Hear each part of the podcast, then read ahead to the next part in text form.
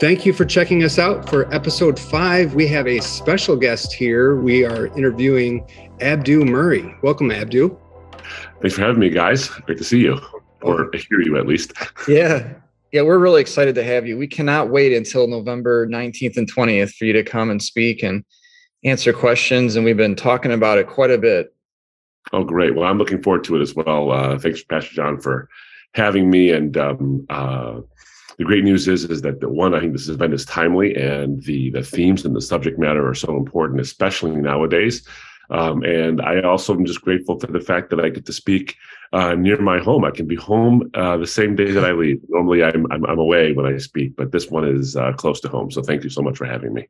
Yeah, that's awesome. Well, that that's perfect, right? Welcome to the podcast, and we're going to ask you very first thing is just tell us a little bit about yourself, your family, and what you do.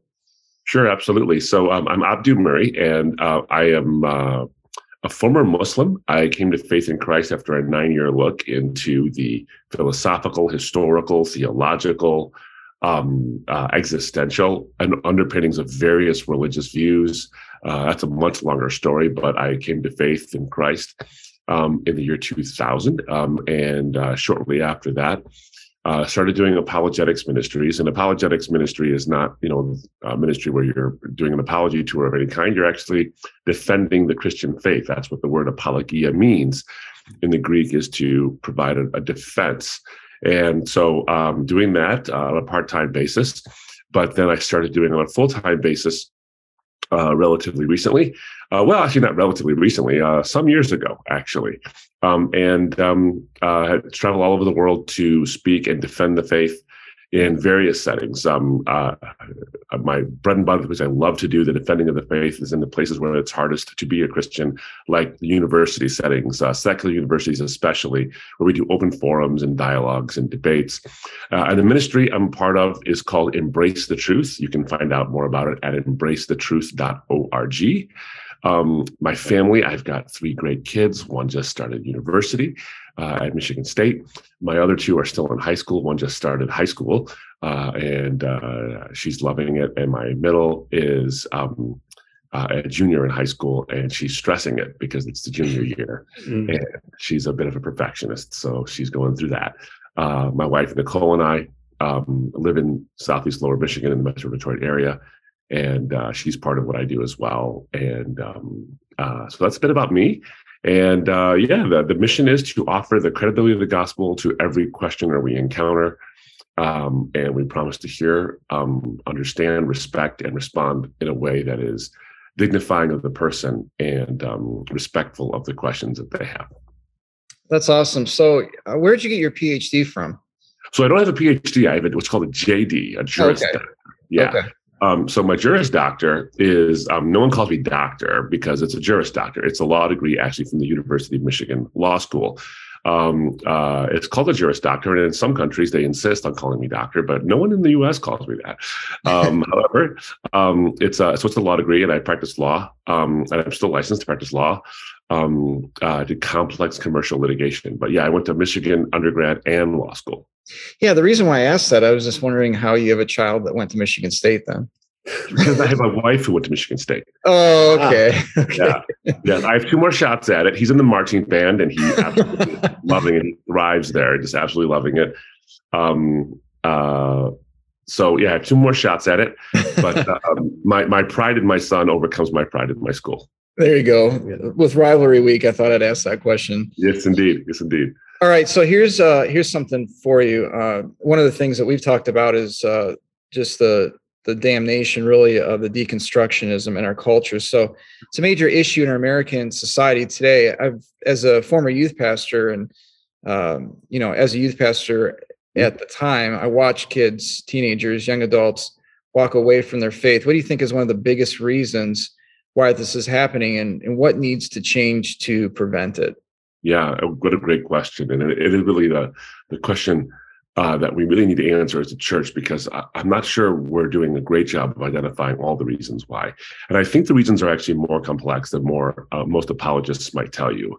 My, most apologists will tell you they aren't actually geared up in terms of um, told that their deep-seated factual based or um, intellectually based questions are being answered and that's true they, they have lots of intellectual questions, um, and oftentimes they're not going answered.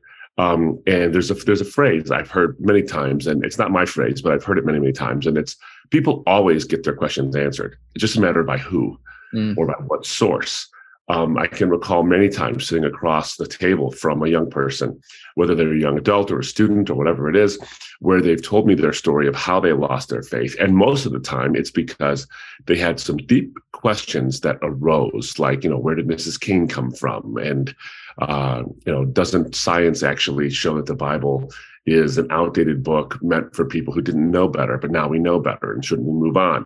Mm-hmm. And they were actually not, not only did they not receive questions when they, sorry, answers when they asked the questions, but sometimes they were actually afraid to even ask the question, not because they were necessarily afraid of being, you know, ridiculed, bullied, or whatever. What I found was oftentimes they made, they made a misconception, they made a misstep um, they didn't think that their pastor or their parents or the people who were in leadership in youth ministry had an answer. So they didn't want to they didn't want to insult that person or make them feel bad about it.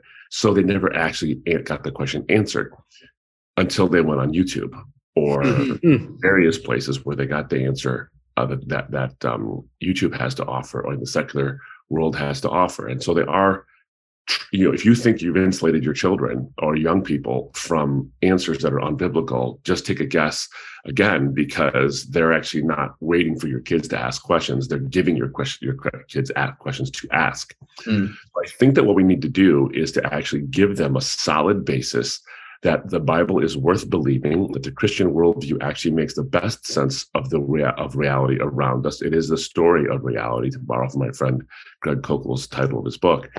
Um, and then it's the best account of reality. And if you do that early enough, um, what'll happen is, is that as the questions pour in, they'll have biblically based answers that they can build upon. So even if they don't have a particular answer to a particular question at that particular moment, they will have a general idea of how the worldview works so that they won't despair when, they, when the question comes. And then they will have confidence in their church, in their leadership, that if I go to them, they'll either have an answer or they'll go get an answer for me.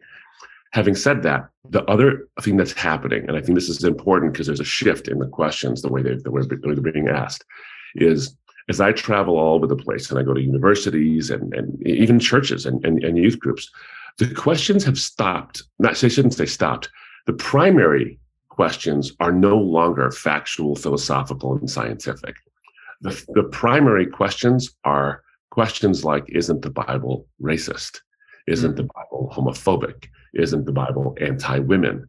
In other words, they're still propositionally truth based questions because those are, those are just morally truth based questions. They're not, they're still propositional. But they've moved away from Is the Bible true to Is the Bible good? Mm. Is the Bible moral? And so what they see and what the, the media tells them is we don't even need to ask, did David really exist? We don't even need to ask, was Jesus risen from the dead? We need to ask, is this book awful in terms of its morality? And so they don't even get to those questions because they reject it before they even get there. But that's an apologetic too. The beauty of apologetics is it's fully orbed. It, it, it, it, it encompasses so many things, fact and morality um, uh, existential issues like why am I here and what what's my purpose and uh, uh, broadly speaking as humanity, but individually speaking as me, it answers all these questions. So I think that if we get to the heart of some of these issues, the fact-based questions are asking, the credibility questions are asking, but also the moral questions are asking. I think if we give them a solid base, Christians a solid base in our discipleship and in our churches, we're going to have a a siege or actually a surge of mm-hmm. Christians who not only know how to respond to answers, but actually can stand with those who, uh, sorry, respond to objections, I should say, but also not only offer their own objections to the counterfeit worldviews, but offer answers to those who are asking the hardest questions. Yeah, I, the thing I'm really excited about is uh, the style in which you're going to uh, impact our young people in our church because literally you're going to give them an opportunity to ask anything and everything and that's going to be that's going to be wonderful. I can't wait for that that reality in and of itself. So you know, I I've found I've found uh, Pastor John that when when when people engage, they don't and they don't just hear, but they say. Mm-hmm. Um, it's such an amazing opportunity for them for it to stick mm. when when they when they say something, when they speak their mind, when they feel free to, um, when there's no question off limits, they'll ask pretty much anything. They sometimes need to warm up, but they mm. will get there and they'll ask anything. And young people are bold, and young people are unafraid to do so. Um, oftentimes, especially when they're being encouraged by leadership to ask any question, as I know you guys have. Ask any question and we'll try to wrestle with it. I can't guarantee I'll have every answer to every question, but I can guarantee that we'll wrestle with these things together in a way that will get us going either towards an answer or actually land on an answer while we're talking. Yeah, that's awesome. And I love what you had shared with me before about even you do that with your kids and their friends on Friday nights or whatever, something like that. Yeah, it was every other Thursday at our house. We had a thing called um, uh, Tough Questions, Real Answers. And we're thinking about starting it back up again. Uh, my son was leading the charge, but he's at university now. So it's a little tough to do it that way because uh, having all his friends in my house, but he's at you know Michigan State, is going to be a tough thing to pull off. Uh, but we might just do it with me. We'll see. Um, and uh, maybe other venues. What I noticed, guys, is that we don't have a program. What we just do is we give them pizza and we give them pop um, and they sit down and they they they hang out for a while, and then we go into the living room and we just say, okay, go for it. What questions do you have? And if they don't have a question to begin with, I have questions for them. Mm. Uh, I've heard, and it's okay. How you answer this? Here's a tough question from an atheist, or here's a tough question that a Muslim might ask you. What would you say if if if a Buddhist said this to you? Um, and that, that gets the conversation going pretty good. Hmm. Um, but yeah, they're they're willing to, and it's Socratic. It's what do you think is the answer? How have you wrestled with this issue? Because I'm sure you thought of this before you asked me, you know, that kind of a thing. And where have you come out on this? And um, it's cooperative. That sounds great. Yeah, that's awesome. And that's one of the questions I kind of got ahead of myself a little bit. Tell us about your okay. history. No, that's okay. awesome. So I do have another question. Okay. I would say never have we seen such a sexual orientation revolution, at least in my lifetime from mm-hmm. gender dysphoria to transgenderism to everything in between it seems like our young people are confused like never before what is your basic answer i know you're going to spend more uh, time on this when you come to emmanuel in november but what's your basic answer to someone struggling in one or more of these areas would you say yeah, absolutely. So the first thing I'll, I'll say is you know, I'm going to give a structure because I, I, will give a lot more detail later when we're there. Um, but uh, a basic structure is this: is that I think when we have we have to assess what's going on in the world and why is it that this has caught on like a fire? Like why, why is it spread so quickly? Why has it become a cultural phenomenon? Um, is it because gender dysphoria is really this prevalent, or is it because there is a social phenomenon happening that's not all that new? It's just coming to fruition now, and that's where I talk about the post-truth culture, where we have this unlimited quest, this unquenchable quest for human autonomy we don't have a limit. We don't have a quest for freedom. Hmm. We've mistaken that word. We think we're looking for freedom uh, because you know freedom is an unbounded thing, and America is based on the idea of freedom. But the reality is, is we're not looking for freedom. We're looking for autonomy, and autonomy is an unbounded ability to do whatever you want and say whatever you want and be whatever you want in whatever way you want at any time you want. And we've elevated preferences and feelings over facts and truth, and that's led to a conflict because someone's preferences and feelings won't conform with the majority preferences and feelings. But if preferences and feelings are all that matter, and someone's being oppressed because of their preferences and feelings, freedom doesn't exist anymore because we're oppressing people. Mm. And that's that's chaotic. That's the first thing. So the point that the Bible actually addresses this and it's not in favor of unfettered autonomy. What it is in favor is is actual freedom and what that actually means. Mm. So the first response is to say, what is the cause of all of this? Um, and there's much more to say. The second thing is to say, not just what does the Bible say about sexual orientation and sexuality and gender. We have to say that uncompromisingly. But the more important thing to do, and what I hope to get into, is why does the Bible say it? It's not just what does it say, it's why does it say it? And then understanding that there is an avenue here, there's a, a, a, a, a space to actually grow where we can fumble through it, where you don't have to get all your stuff together. You don't have to get your gender issues and your sexuality issues together before coming to Christ. In fact, it's usually the opposite way that it happens is you come to Christ and you wrestle with those things later because he helps you with that. When Paul says in Galatians 5:16, walk by the spirit and you will not have the desires of the flesh. No, he doesn't say that. What he says is walk by the spirit and you will not gratify the desires of the flesh. So you will wrestle with those. But you have to understand why is it why is it that the spirit wants to empower you and to help you not to gratify those so that you can line yourself up biblically because what God wants and why God says certain things are the way they are, why sexuality is a certain way, why gender is actually a binary, why these things exist is actually beautiful. So, what we want to share is not just a counter perspective to what the world is offering, but actually a beautiful perspective because what the Bible offers isn't just an alternative story, it's a true story and it's a better story. Hmm. Yeah, I love how you just put that because it literally talks about not just the what, but the why. It literally talks about the the motivation behind the heart of God and why he did what he did. And we all mm-hmm. benefit from that when we obey him. Yeah. And we all suffer when we don't. Yeah, um, what, what God is doing essentially is not prohibiting certain conduct because dusty old men writing a dusty old book found it icky. Yeah.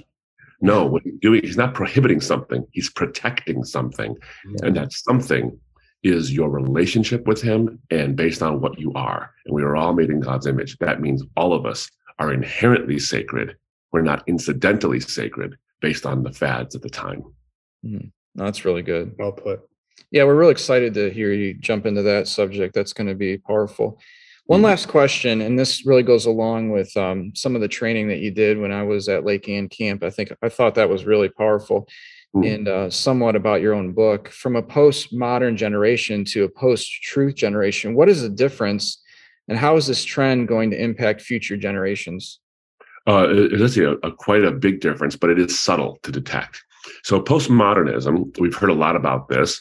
It's a 50 cent word essentially, which is which encapsulates what the culture did for a while where we tried to get away from the idea of truth. So postmodernism was born out of the idea that truth claims, when certain people say, I have the truth, they try to foist that truth on other people.